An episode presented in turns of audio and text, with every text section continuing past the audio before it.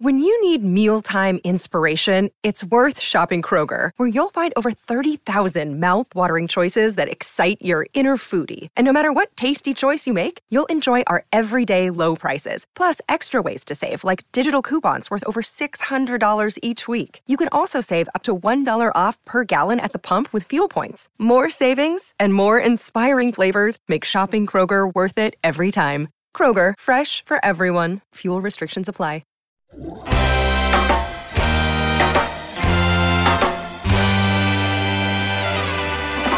listening to the Red Seat Podcast, part of the Over the Monster Network. Red Sox fans have longed to hear it. The Boston Red Sox are world champions. Hosted by Jake Devereaux. It's gone. It's into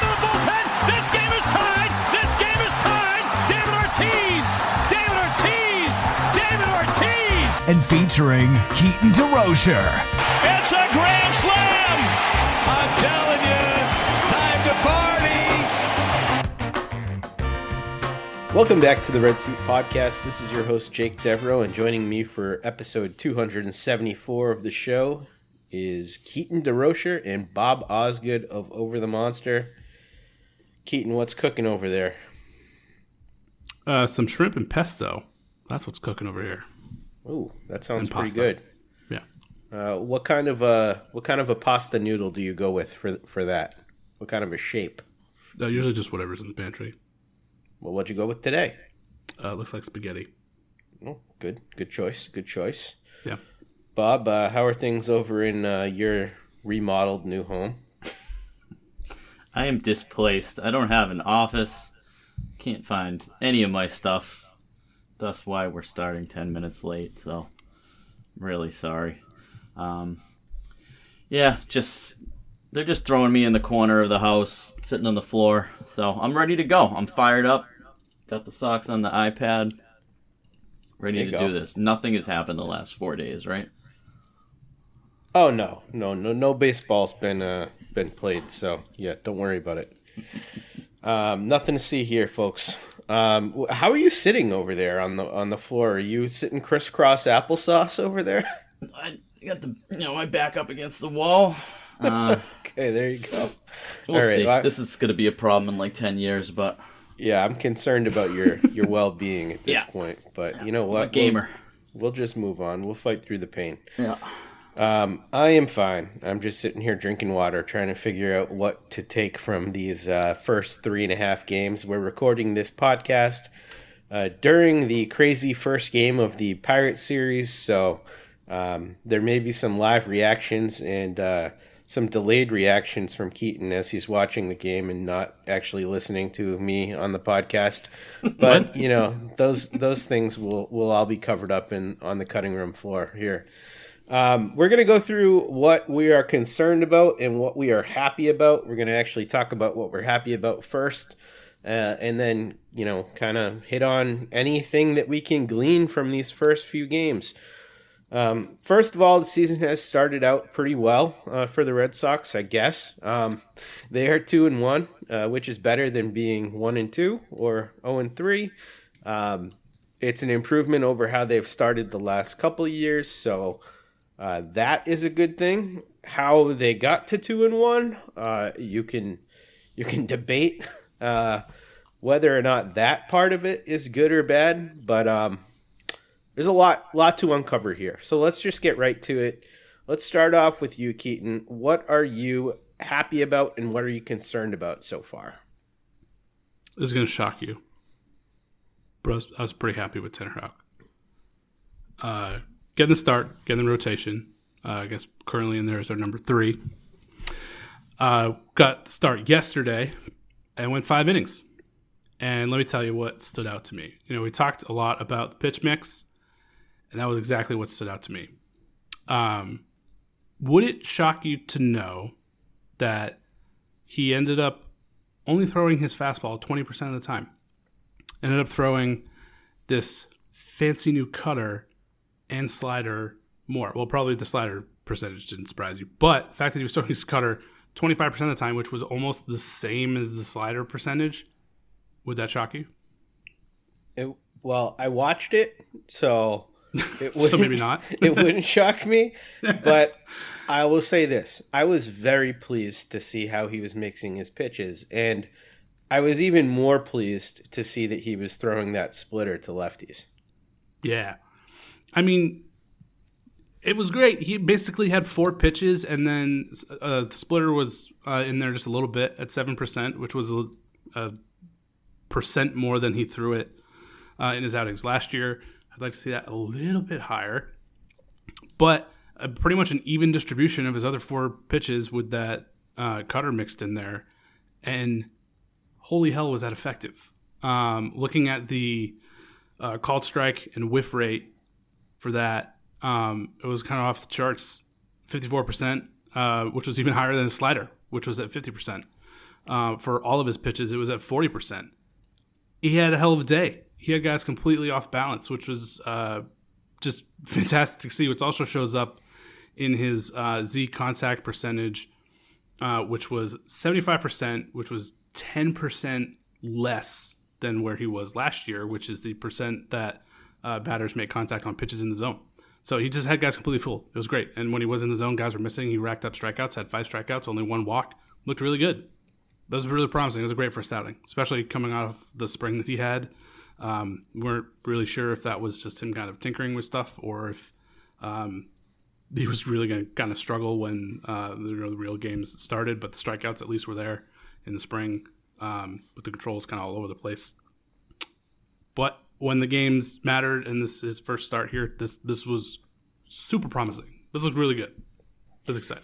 Yeah, I don't know about you guys, but like coming into that game after um, Corey Kluber and Chris Sale had had stinkers in their first two, um, after his spring, I was like, oh no, like what is today going to be like? Um, and I was very pleasantly surprised. So I was happy to see that he could shake that off. I think that's a great one. Um, what about yeah. your uh, well, you, oh, you want to chime in on this, Bob? Yeah, just to add to that, I mean, so yes, I was surprised. If I hadn't watched, I was surprised at how willing he was to throw with a cutter, and especially after he'd gotten smoked for all of spring training, it seemed like all right, I gave this a shot. Got my ass kicked every time out. Maybe I won't feature this pitch, and then he did, and it went really well um, until the third time through. You know, third time through Tanner or whatever we want to call him is back. But uh, overall, you have to take it as a positive, and he looked really confident, and he was also, you know, backfooting that slider um, as effectively as any time that we'd seen him last year when he was locked in. So, you know, the line isn't going to blow you away, but as you mentioned, some of those whiffs and that the cutter was a positive pitch and that he had the confidence to throw it. I think overall you have to look at that as a positive yesterday. But to answer your question, what am I kind of most excited about from the first few games is uh, Alex Verdugo. And we talked quite a bit in the month leading up to the season about who's going to hit leadoff and um, do they have a leadoff hitter? Do they have a leadoff by committee? Is it going to be this against lefties and that against righties? And, you know, Verdugo for the first three games has answered the bell. He's got a 400 OBP. Uh, tonight being the third time out of four that he's led off. And, um, you know, has just been a good table setter. He's been on base. He hit a key home run to get them back into the game on Saturday. Um, little surprised that he'd be Actually, no, I'm not surprised at all for the level of showboating down by five runs because that's just Alex Verdugo and he's going to do that. But, um, you know, I think it's a good sign. I think he's handled it well. And I think, at least for the time being, especially, you know, it's not time to do the Triston Casas experiment at the top of the order yet, even though he's had a few walks. But he, you know, going into Monday night hasn't, you know, blown everybody away, and Verdugo's handled it really well. So I think it's been a good choice. It was my choice for who I wanted to lead off, and uh, I think it's encouraging. Yeah, I totally agree with that. Um, Verdugo is also my favorite of the options to lead off, so I feel a little bit vindicated by that early performance, and hopefully he can keep it going. For me, my my biggest positive so far is Kike Hernandez. Um, you know, coming from a season where he was playing mostly outfield and he had some injury concerns. Um, it's fair to say he had a pretty bad season last year. You know, I didn't know what to expect from him moving to shortstop. I knew he could play a good second base because we've seen that. Um, we also knew he could hit really well when he was playing on the infield. Um, and so far, so good on both things. I mean, the defense at shortstop has looked pretty smooth. I think he's looked really natural over there so far. And the offense, uh, can't say enough about it so far through the first three and a half games or so. Um, you know, the fact that he's already delivered two home runs, the same amount as uh, Adam Duvall, is pretty nice. So, um, that's my big positive is just that he looks like a shortstop and it seems like he is very comfortable offensively over there. Yeah, I totally agree with that. I think that's huge and we you know, he had a, an injury that was more significant than anyone realized last year. Um, you know, core muscle injury that totally sapped him of his power. Um, you know, he hit a little bit in September when he came back, but this was a a huge season for him on both sides, uh, offensively, defensively, and he has. I mean, everybody has looked good, which we haven't got into just how drastic this has been, but just really good to see him hit a couple of bombs for sure. Yeah, definitely.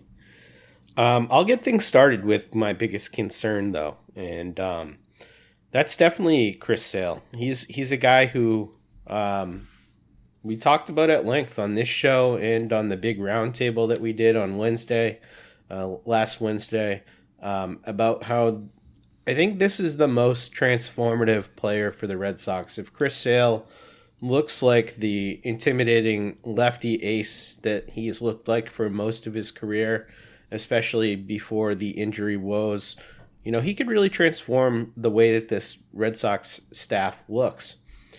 Uh, but what we got in his first start was pretty ugly in a lot of ways. Uh, just a tremendous amount of hard contact given up. Um, you know, exit velocities were pretty absurd, over 100 miles an hour often um, for max exit velocity on all of his pitches. Um, a lot of hard hit balls, uh, seven earned runs. The thing that was nice about the start was that you know he had a 35% uh, called strikes plus whiffs, um, 43% whiff rate. He was missing bats, but when he wasn't missing bats, uh, he was getting absolutely hammered. Um, I'm not overly worried about this. I know it's the thing that I'm bringing up that I'm concerned about, but uh, it's it's one start. Um, I am a little bit worried that it may take longer for Chris Sale to really get the feel for pitching back because, like, dude, you've been away from the game for three years, essentially.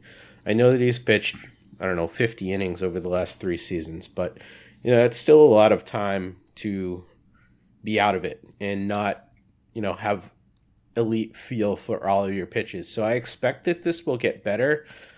I'm not super freaked out about it, but I'm curious to hear what you guys think about Chris Sale's first start and you know how worried should we be?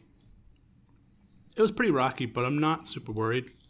I mean, there was still a lot to like there. The fastball velocity wasn't down. Um, it still looked pretty good. Um, was averaging faster than he was in his you know minimal innings in um, 2019 and 2021 uh, and was basically the same as 2022. So uh, that I think is good to see. Six strikeouts in three innings. That's really good to see. Like you said, he was missing a ton of bats. I don't think we should have been shocked that it, wasn't going to be immediate Cy Young Chris Sale after you know only 50 innings since 2019. That's a whole lot of time to make up for. Um, but there was still more to like than not. I think in this outing that coupled with it seems like pitching's kind of down all over the place across the league. I know that you just you rattled off before we started uh, this podcast a bunch of guys that have done well since they started, but more than more often than not, it seems like uh, guys that we didn't expect to struggle coming out of the gate are struggling out of the gate. Um, and it just kind of seems like he's one of them. So I think there was still there was more to like than not in this start, and it was good to just kind of see him out there and pitching again. You're Mr. Optimism now, Keaton. More to like than Yeah. not in the seven earned run, three inning outing. Love Yep. it. What's your take on this, Bob? I think you guys have covered the majority of it. I think it's um, you know the, the the 50 inning year was 2 years ago. He basically missed the entire season again last year. You know, it's not like he had surgery at the beginning of the first year and then he was out the second year and then he worked his way back last year. It's like he missed the whole season again last year. And as you mentioned, it's nearly 3 full seasons. His only starts were really against minor leaguers and five or six innings after that last year. He's completely out of practice. His command is not there, but his stuff was there. He touched 97, um, but he's got to know that he's not in his prime anymore, and he's not going to be able to just go out there and have shaky command and get away with it. I mean, Baltimore was clearly locked in from the second that they stepped foot in Fenway this weekend, and it continued the whole weekend. Um, so he's not going to get away with that as he gets older, and he has to figure out that location, or it's going to happen all year. But six Ks, an excellent whiff rate, so people are going to swing and miss when he locates his pitches. I think it's probably going to take him a month or so. I wouldn't be surprised if this happens a couple more times. Yeah, it didn't seem like he had much feel for his slider um, in this outing, and, and the fastball location was a little bit off. So if he can get those things dialed in, I think he'll be fine. Also, uh, maybe Chris Sale needs to take a cue from his uh, younger self and listen to a whole lot more Young Jeezy before his next start. Ooh, He's a big Young Jeezy fan. I have to reconnect there too tonight. Yep, there you go. All right, Keaton, what are you happy about, or concerned about, I should say? I am concerned that Ryan Brasier is still on the roster. He's bad at pitching, um, and he went out there and proved that in his first outing here. Uh, one inning pitched, gave up two hits, walked two batters, hit another one, threw a wild pitch, didn't strike out anyone. It was a disaster. It was an absolute disaster. Dude couldn't find the zone. He didn't look like he knew what he was doing at all. He also allowed, I think, three steals. The dude was an absolute disaster on the mound, and I don't know what he's doing on this roster. We've been saying this for years, man. I, Yeah. I, I don't understand either. He just keeps getting chances. It's inexplicable. I have no idea how on earth the Red Sox are paying this guy like over a million dollars to go out there and throw BP every time. Um, yeah, I, I don't. the Ryan Brasier thing may be the biggest mystery of the last 20 years of Red Sox baseball. I get more questions about why Ryan Brasier's on the roster than anything else about the Red Sox. I had a basketball game on Thursday, and after that, we were talking about opening day, and three different people were like, "Wasn't he terrible last year? Isn't he really old? Sure was. Uh, Yep. Why is he on the roster?" I'm like, "Oh yeah," and they actually gave him more than two million to come back. I mean, incredulous uh, responses to that. He just gets infinity chances. I I don't understand why. We we may never know. We may never know. But yeah, 100% agree. Uh, if he is still on the roster by May, then I am convinced he knows about some very bad crime that John Henry and, and Alex Cora and Tom Werner and everybody else has taken part in. This is what I don't understand. He was DFA before. No one claimed him, which is like, okay, great. Nobody wants him, so like you- you're not hanging. He's not hanging around because like And he no one worse. claimed him. You can't trade him because nobody wants him. So what are you doing with him? There's not a single other pitcher in the entire organization that you could replace him with. Not one. Guys, I- I mean, there has to be like at least forty that would cost less than two million dollars. he could burn down Fenway Park and still have a job. As long as he burns down the LED lights with him. Um, my um, disappointment is the stolen bases so far. Uh, Friday or Thursday and Saturday, five for five. First time in Major League history that a team has gone five for five in each of the first two games. which I guess isn't surprising with the new rules, but it is surprising because nothing like that is going on in any other stadium. Um, to me, half of that was Ryan Brasier, as Keaton mentioned, and the other half just seemed like a lack of preparation or something that the Orioles saw in film from the preseason, or I'm not sure. But they were not holding runners on correctly. They must have been, you know, timing the pitch clock and throwing pitches at the exact same times. Whatever it is, the Red Sox weren't ready, and nobody was ready from the starters to the relievers across the board um, to hold base runners on. And that goes for the catchers who weren't even making throws and just accepting.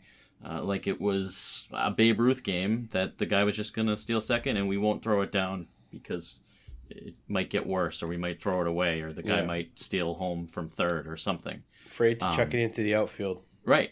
Yeah. So that doesn't reflect well on the pitchers, the catchers, the manager, uh, or anything there, and um, that needs to turn around quickly.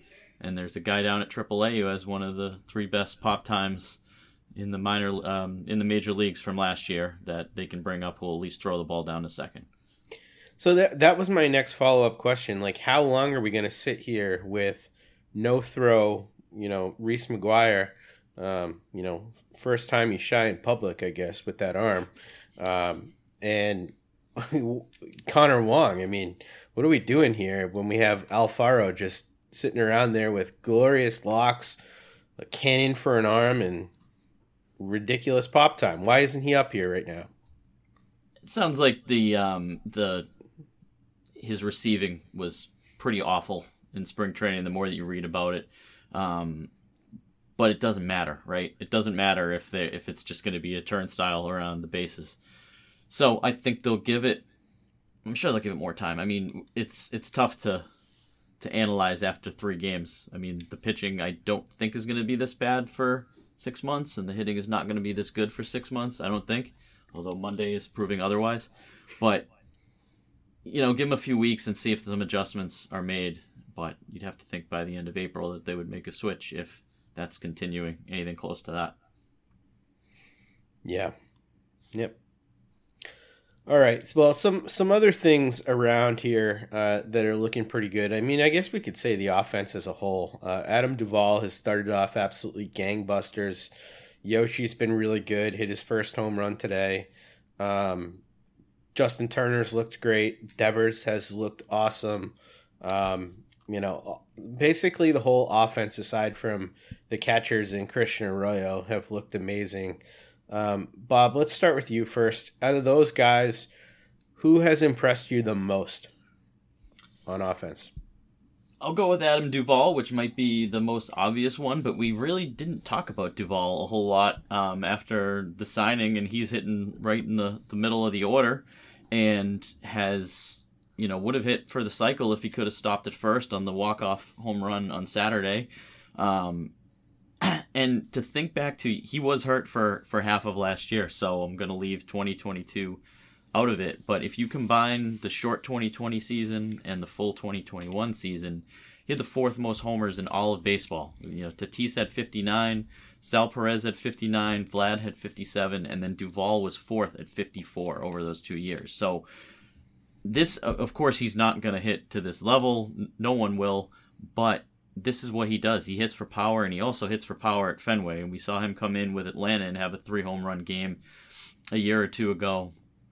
Um, and I think, you know, it, it might be for a low average. He might get in some slumps with some strikeouts, but he's going to hit for power, and he clearly is comfortable playing at Fenway. And, and, you know, we don't have to see him here in another uniform anymore. So I think that was a great sign. He is already been incredibly clutch, uh, even beyond the home runs uh, for the first three and a half games that we've seen. No, let me just follow up with this. He almost hit for the cycle here. Did that make you want to get your ass out to Jordan's Furniture and uh, you know buy a new sectional for for the new uh, addition on the house, Bob? Is that what they? Is it a cycle deal this year? That's the it's the cycle deal this year. So I mean, almost having one in the first series, you gotta gotta think about that deal. Gotta think wanna- about spending some money on a couch. makes me want to grow a ponytail. There you go. Uh, Keaton, Who's your offensive gem so far? Well, it's also Adam Duvall.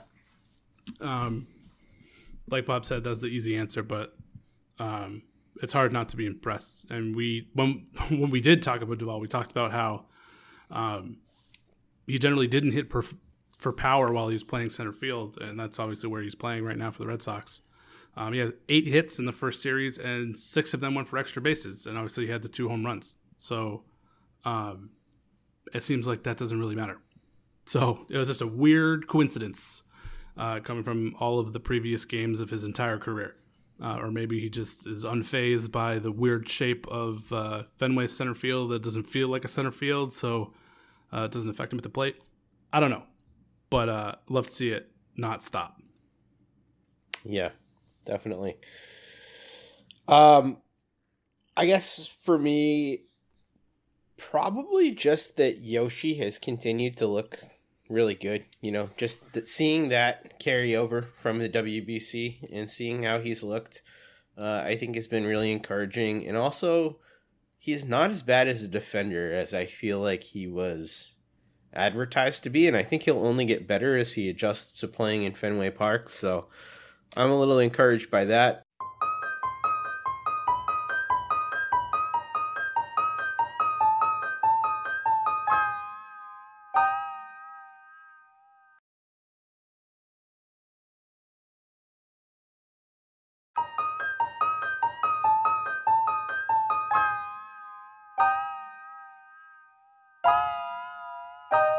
But I want to turn to the pitching side of things now. We kind of brushed over the fact that Corey Kluber had a really bad first start as well. Um, you know, we we mentioned that with Chris Sale's bad start, there's a lot to kind of look at that we feel pretty good about still moving forward. But with Corey Kluber, are you guys feeling differently about his bad start? And is this a little bit more ominous considering, you know, the control issues coupled with the hard contact and the fact that you know the the velocity is not anywhere close to prime Corey Kluber at this point. Let's start with you, Keaton. Yeah, I mean it's still kind of hard just to overreact to one start, but velocity has been steadily ticking down, so it's you know hard not to notice that. Um, I'm not. I mean, I'm I guess on the worry meter, maybe a little bit more worried than Sale, but I'm still not super duper worried yet, just because it is one start and he had a really good spring, and I need to, I just got to see more. So, uh, kind of, I'm neutral on this one. I haven't gone one way or the other yet. How about you, Bob? What do you think? I agree that it's too early to draw conclusions. I also think that last year, um, Kluber, when he got hit, he got hit hard. He had a lot of six, seven earned run outings, and then he had some elite performances in between, and it was really, which makes him a really frustrating player to watch because um, you don't know when the great outing is coming, and you don't know when the blow up is happening. But there was a lot of that, and I think when all was said and done, his ERA was what four and a quarter, four and a half, somewhere around there. Um, so you got a 36 year old with an ERA that was well over four a year ago, pitching on opening day. I don't think that the result is a surprise. It was surprising that he had so much trouble with control. You could say it was 38 degrees that day, but it was 38 for Kyle Gibson, and he was throwing strikes for five or six innings. So I'm not shocked. I think that he's, you know, not even going to be that much different than Rich Hill. That he's going to have some great games and he's going to have some clunkers and he'll be fine.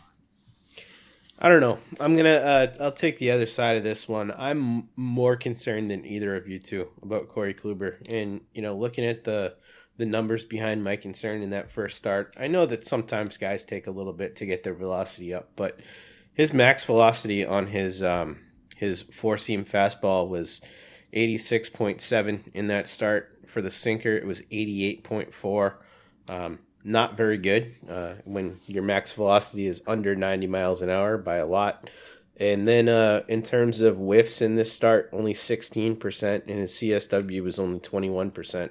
Those are just not good starter numbers. Those are not even, those are like fifth starter numbers, bad fifth starter numbers. They're bad. Um, and and like you mentioned, with the control not being there, I think he pretty much at this point, if if this is what the stuff is going to be like this year, um, and there's no guarantee that it will. Maybe it'll bounce bounce back and, and come up, but he's going to have to be pretty much pinpoint and perfect every time he goes out there. If this is how reduced his stuff is at this point. I- hope when I said that he'll be kind of like Rich Hill, that it didn't sound like I was defending Kluber as a. I'm not having a great year this year, and his 4.36 ERA. Yeah, I mean, that, I guess that'd be better than what Rich Hill was last year, right? What was Rich Hill last year? It's like four and a half. Put me on the spot. Yeah, I don't remember. I try to block out Rich Hill starts, but we'll we'll see Rich Hill, won't we? Will we see him uh, in this series with Pittsburgh? He threw in the first miss him? series, so Oh, we'll either miss be him. Wednesday at the latest. Okay. All right. Um, let's move on to our next topic here. Um, the bullpen. It's been real up and down. Um, the one half of the bullpen, the half that we kind of expected to be good, Chris Martin, John Schreiber, Kenley Jansen, um, coupled with Josh Winckowski as the long man. All four of those guys have been very effective.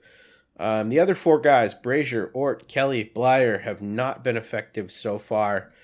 Uh, Keats, this was kind of the big thing we talked about that we all agreed that the Red Sox really took a step forward on is their bullpen. Um, but you know, Ort being part of this unit, Kelly not looking good, Bleier not looking good in his one outing. Um, did we kind of overrate the improvements that they made in this bullpen at this point, or is this all going to look a little bit better and different when Bello and Whitlock come back? Um, yeah, I think the way that we well, I don't think we did because we talked about how the starting rotation that they had kind of set the table for the length of the bullpen. Having like three of those guys injured immediately changed the entire dynamic of that.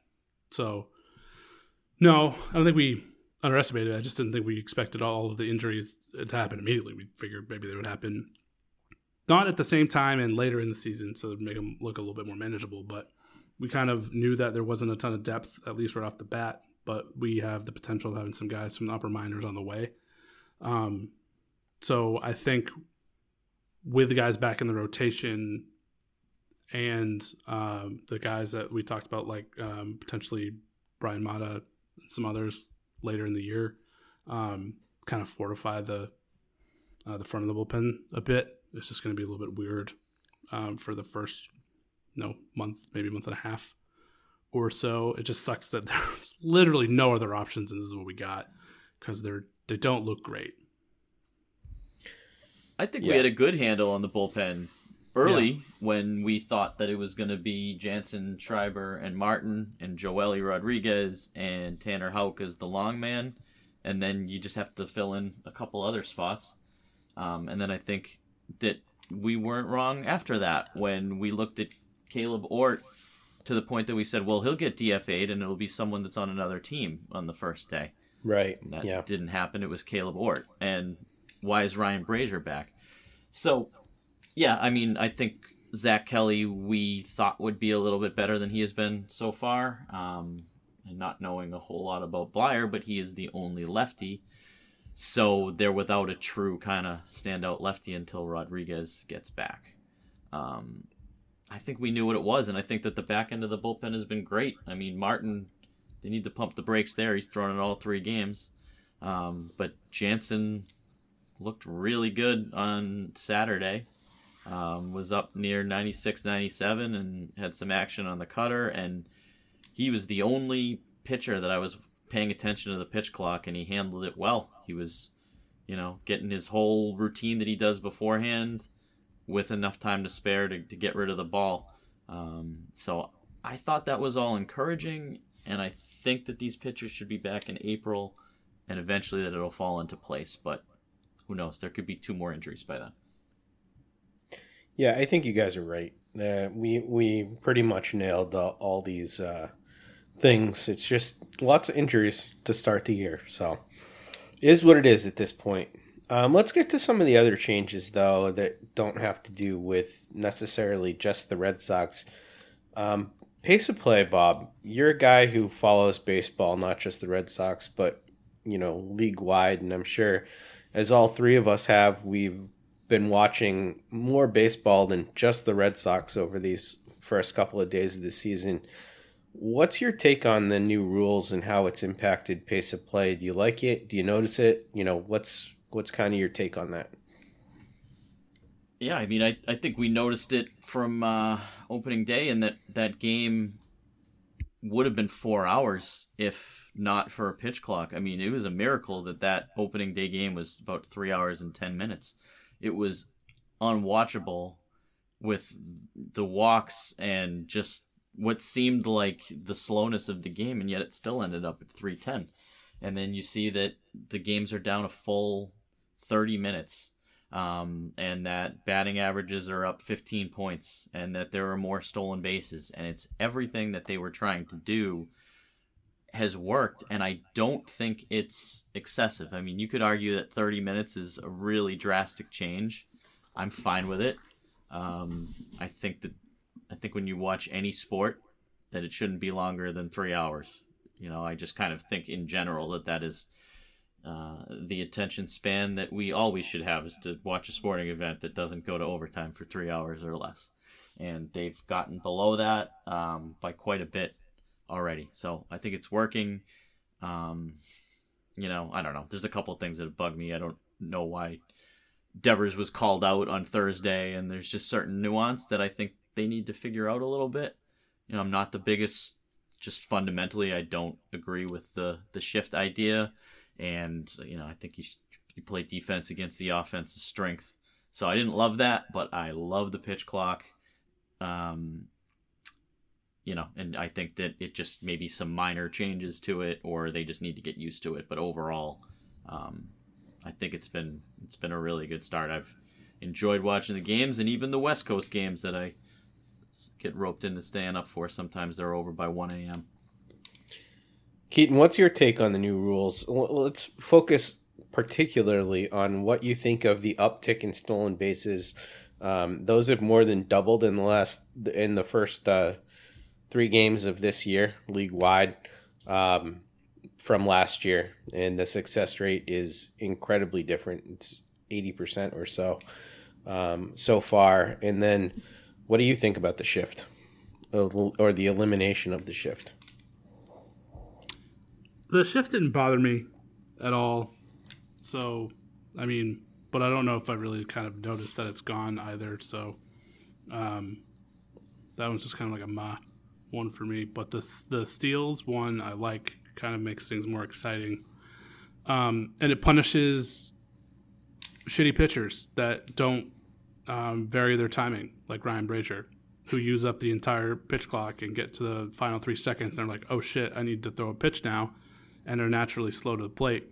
So everybody just gets a steal on him without a throw. Like, come on, dude, you're a goddamn idiot. You're better than this. no, he's not. Well, actually, he's you're right. He's not because he didn't change a goddamn thing the entire time. Yeah. So. Worked him into every segment so far. Yeah. Yeah.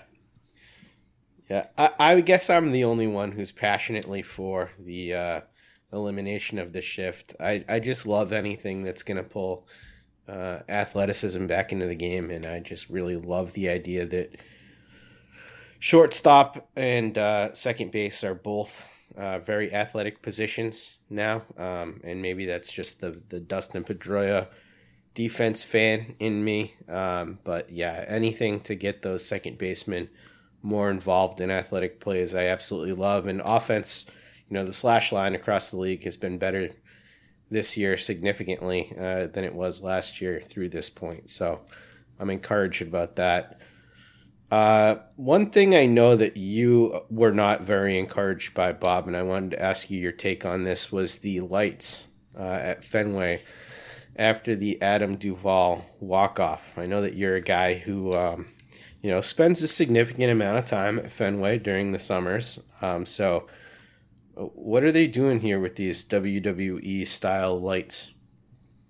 I'm gonna be there on Tuesday night, and my first thought is that when you're there, it probably is uh, a, net positive. I'm sure it's a cool look. I just when you're watching the game on television, I, I think of that moment with Duvall, and I really enjoy watching the team. I enjoy watching the celebrations. I enjoy seeing the look on people's faces. I wanted to see the look on Felix Bautista's face after the second consecutive game that one of his players has made an error with two outs in the ninth and see if he was strangling anybody in the field. And I couldn't really get a feel for what was going on. I couldn't because the lights were flashing on and off, and there was some sort of strobe light situation going on that I wasn't prepared for. and I went from elation to what the hell's going on here. Um, and then I'm noticing, and th- that was the only time that there had been any portion of the game in the evening. It seems like in the Monday night game they're doing that in on all of the home runs, so that's it's going to be a thing on every home run. Um, I don't know. I don't think it's a boomer take when you know a couple years ago when they changed all the music at Fenway and brought in a whole lot more techno and modern music and got rid of the uh, the organ. I was all for that, but I just I want to see the reactions of the players in the field when I'm watching the game on television. I hated the lights. What did you think of it, Keaton? It didn't bother me. I didn't care. Did you All right. notice it? Yeah, Okay. of course I noticed it. Yeah, all right. It just didn't bother me. Well, maybe this will bother you. Have you enjoyed Dave O'Brien and Youkilis on the call so far?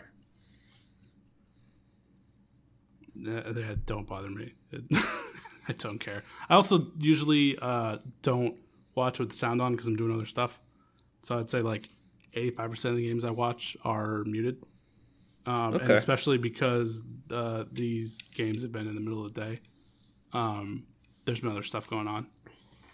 So I, I've listened to maybe one inning of them on the call. Okay. I mean, I know Youkilis is. I enjoy Youkilis, and we've talked about uh, Dave O'Brien in the in the OTM Slack, and I I am one who is unbothered by him, but I know there are some strong takes. what do you think over there, Bob? I don't want to like just be completely out on it because I want to give Youkilis more time. Um, and it is the standards are high when you go from Jerry Remy to Dennis Eckersley um, to newcomers. Even though I know they worked them in a little bit last year, for me it's more of a Dave O'Brien problem. I, um, you know, still, however many years later, think that it was the wrong move to get rid of Orsillo. I think when I listened to the game on the radio, that Sean McDonough, who's been calling more games in recent years, does an outstanding job, and then I'm more inclined to to listen to the game on the radio when he's on. Um, there's just a monotony uh, to O'Brien calling the game, and I just when when Monaco steps in, I think that there is um, just a lot more life in the booth. So I don't know. I want to give Youkilis more of a chance, but I was not blown away in the first couple of games. Yeah, so that's my problem with Dave O'Brien is he's just not funny at all. Um, No, I, I think there needs to be some levity at, at different points during the broadcast, and his attempts at humor just sound like somebody who's unfunny trying to do something that's funny, and it just doesn't work and it falls flat. Um, and I feel like he leaves his partner hanging all the time with, you know, Youk will try and say something and he just like won't understand the reference, so he just doesn't say anything back. Um, and then I think that Youk just doesn't say anything particularly useful. So um, I think he needs to grow into the job a little bit more, and I think there's some potential there. But I could not agree with you more that Mike Monaco is the answer uh, here. I need more Mike Monaco. I don't know why they haven't done this yet. yeah, the uh, when Bill Burr was in the booth last summer, I've never seen anything more out of place with him next to. to Dave O'Brien. It just didn't seem. I, I want to see the reverse. I want to see Dave O'Brien go into a, a stand-up club and deliver some of his on-air jokes and see how that goes goes over in a Boston uh, club. The yin and yang right there next to each other. Yeah, that's that's something. Um, but Mike Monaco's kind of bouncing all over the place at this point, right? He's doing like all sorts of different sports. I think he was doing some college basketball this year. Yep. So I don't know. I don't know where his his talents will take him. Um, let him get away. Before we move on here uh, to our listener questions, uh, a little bit of news on Whitlock and Bello. Um, both of those guys are working their way back. Bello should get a start this week. Um, Whitlock did get a start at Worcester, four innings, one earned run, six strikeouts, one walk. Looked really good. Um, so he should be back relatively soon. And uh, Bello, if he looks good, should be back pretty soon too. So help is on the way uh, for these Red Sox. Um, anything else that you guys want to hit on that we didn't hit on from the first uh, three and a half games or so before we move on? Just on the Whitlock point, I know it seems like the narrative has been that he would get one more start and then be at Fenway, but said that in the third and fourth inning his velocity was down closer to 92 and you just wonder if his stamina if his legs are built up yet. So i feel like he might get two more starts unless he's able to hold velocity into the fifth inning. I just i don't think that's going to fly at fenway if he's throwing 92 in the fourth inning as much as i love Garrett Whitlock stuff. Jeez, if 92 is not going to fly, then uh, then our our buddy Kluber's in trouble. Well. um, all right, let's move on to our listener questions. Our first one comes from Lurchimus, and he says, "Should I take away uh, more from the ugly bullpen performance or the awesome bullpen performance. We we kind of covered this a little bit, split down the middle. Guys that have been really good and guys that have been really bad. Uh, Keaton, which one should he focus on? Uh, focus on the good because uh, I'm the positive guy. All right, all right, I like I it. Agree. I think that uh, I think that um, you know, who they were relying on and who they expected to rely on back in January when they drew this up, pitched well. So hopefully they stick around. Yeah, I agree with both of you guys. I think uh, Bleier will be better. Um, not sure if Kelly will be better. I was expecting him to be better. Um, but soon, hopefully, we won't have to worry about Brasier and Ort at all. Our next question comes from a great big lark, and he says, What is your opinion on Verdugo leading off all season versus right handed pitchers? I know it's one series, but I really liked his approach. Seems to be focusing more on contact over power in the leadoff at bat, and I think that's better for him. Um, I absolutely agree. I love Verdugo leading off against right handed pitchers, and I think it is also beneficial to not go with any sort of rotation there and to leave Verdugo in that spot, provided he looks good in that spot. Uh, do either of you guys have thoughts on that? Yeah, I, I I think generally I agree with that. I think that they should stick with it as long as they can. Um, I think that he has something to prove. I kind of did the Verdugo preview before the season on Over the Monster and just felt that he more than anybody had something to prove this year. Um, I think there have been, I don't know, there's just been mental lapses with Verdugo defensively on the bases, and maybe just starting the game, leading off, getting in the swing of things just from the minute that the game starts, um, along with just a general better focus, best shape of my life, the whole thing that he's coming in with. Um, you know, I, I, I think that he just is going to be who he is if he has the same season for pretty much the fifth consecutive year. I mean, the last four years he's hit 294, 308, 289, 280. That's great. But his home runs um, outside of the short season 12, 13, 11, I mean, that just is who he is, which is a a solid player. Um, but I think that he has a lot to prove this year, and if he uh, continues in that spot, then just leave him there. Makes a lot of sense. All right, um, Keaton. Anything before we get out of here? Nope. That's it. All right. Uh, thank you guys for listening. Send us emails at redseatpodcast at gmail.com. Um, you can also find us on Twitter. You can find Keaton at the Spoken Keats. You can find Bob at Bob Osgood15. You can find me at, at Dev Jake, and you can find the Over the Monster account at Over the Monster. We will be in your ears again next week. Thanks for listening, guys.